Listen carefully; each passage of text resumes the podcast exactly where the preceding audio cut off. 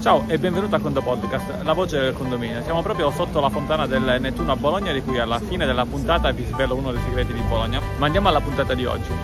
Di cosa parliamo? Parliamo della tabella generale all'interno delle tabelle millesimali automaticamente create da condomani, ovvero quando crea un condominio, un qualsiasi condominio, almeno alla data odierna, siamo a marzo 2022, viene creata in automatico da Condomen, ciao Condomen, una tabella di nome eh, generale. In alcuni condomini eh, nei regolamenti si trova ad esempio la tabella A, la tabella B, in altri regolamenti la tabella generale. Cosa succede? Succede che alcuni condoministratori prendono la tabella generale e la riempiono se esiste la tabella generale o ne creano una propria senza accorgersene, o altri creano la tabella A e la tabella B lasciando vuota la tabella generale.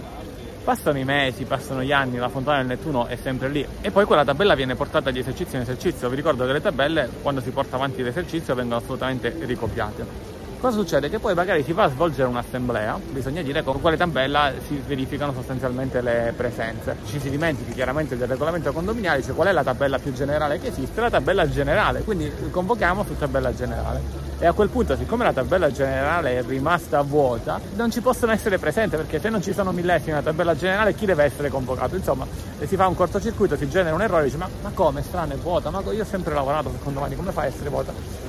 Sono delle richieste di assistenza che arrivano e giustamente il software dovrebbe rispondere in maniera migliore per dire ehi guardati la puntata del Nettuno che ti spiega tutto quanto no fatto sta è un piccolo errore che può capitare perché ci si dimentica quella tabella vuota e si utilizza. Allora, qual è il trucco? Ma non è un trucco, è molto molto semplice. Se la tabella generale creata dal Nettuno, da Condom e da chi vuoi tu eh, non serve, la cancelli eh, direttamente, tanto è vuota. Oppure, eh, se vuoi evitare di cancellarla, quando crei un condominio, vuoi creare la tabella A, Bene, la rinomini, modifica tabella, da tabella generale diventa tabella A, tabella B, tabella 1, tabella 2. Insomma, o la rinomini o la cancelli oppure la utilizzi riempiendola. Fatto sta che se rimane vuota eh, non è un ricordo da dover tenere, non è un souvenir, il piccolo Nettuno che portiamo con noi eh, a casa una volta che veniamo a Bologna. Quindi eh, questa è la puntata. Ma andiamo invece a un po' di curiosità. Eh, c'è un'iscrizione proprio lì, popolo comodo, cioè nel senso è a disposizione del popolo questa statua e quindi dal 1500 e passo in poi è stata utilizzata per diversi scopi, eh, non siamo nel 2022, eh, quindi anche per lavare ortaggi eh, o altro. Nel 2016-2017 è stata anche restaurata e c'è stata un'impaccatura diciamo, fino a sopra e ci è capitato di visitarla proprio a qualche centimetro di distanza ed è una cosa che può capitare raramente nei periodi storici, per quanto mi riguarda è stato molto carino visitarla eh, vediamo anche in alto uno stemma. Eh, a Fontana del Nettuno tra il 1500 e il 1600 eh, diciamo, era, era, in voga fare nelle città una fontana del, del, Nettuno sulla divinità, non è un qualcosa fatto a Bologna. Però lì lo stemma del Nettuno, il tridente, eh, dove lo ritroviamo poi? Lo ritroviamo nelle macchine di chiunque di noi abbia una macchina ovviamente, nelle, nelle il, il, logo del Maserati, perché? Perché proprio qui vicino c'è l'acqua la Maserati, la prima officina e rifece il logo al Nettuno di Bologna. Eh, l'altra curiosità invece che analizziamo è che questa statua è proprio di fronte alla chiesa, come qualsiasi divinità greca, qualsiasi statua, viene fatta con i genitali piccoli.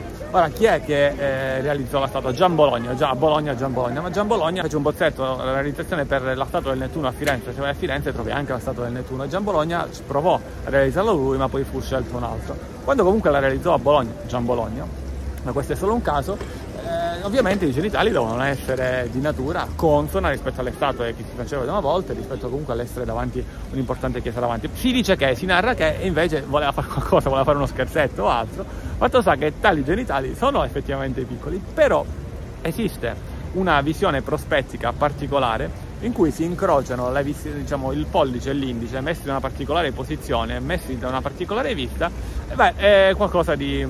Fatto sta che eh, questa mattonella da cui bisogna mm, mettersi per questa visione è di color nero eh, e non è un caso, eh, si chiama mattonella della vergogna sostanzialmente. Quando è stato poi restaurato diciamo, anche la pavimentazione qualche anno fa, c'era questa mattonella di, di, anni fa, è stata rifatta completamente la pavimentazione, è stata rimessa una mattonella nera il Gian Bologna non voleva farlo, non voleva, voleva farlo, non si sa, fatto sa che è reale mi piace però raccontare qualche altro simbolo. Due li vediamo qua, bandiera della pace e bandiera dell'Ucraina, eh, proprio qui in piazza Nettuno. E poi degli altri due simboli che avevamo già visto tempo fa, verità per eh, Giulio Reggeni e Patrick Zacchi Libero. A questo si aggiunge un altro simbolo in uh, questa piazza eh, per alcuni giorni, di cui poi parleremo a maggio, anche se poi effettivamente non ci sarà. Vediamo se riesco a indicarlo esattamente qua eh, relativo alla strage del 23 maggio 1992, ma ne parleremo però per contestualizzare chiaramente la puntata. Come parola chiave per oggi Nettuno.